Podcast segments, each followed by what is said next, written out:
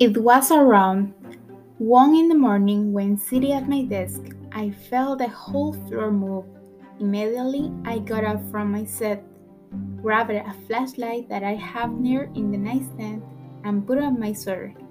I thought I it was tremor, but before warning, I confirmed if it, if it was. When I left my room, the rocking chair was moving by itself. My dog was barking and crying, and between so much noises and moving, it was indeed a tremor.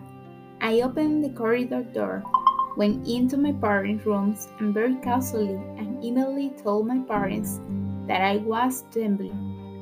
I was a little scared, but I had to stay calm. So I went to wake up the other members of my family, and together we started calling our family and friends to find out how they were. My breathing was a little raw, but I kept calm.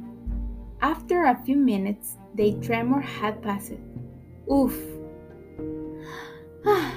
I later everyone in my house went back to bed, a little prepared for me. It whole tremble again. We will be ready to act in any emergency.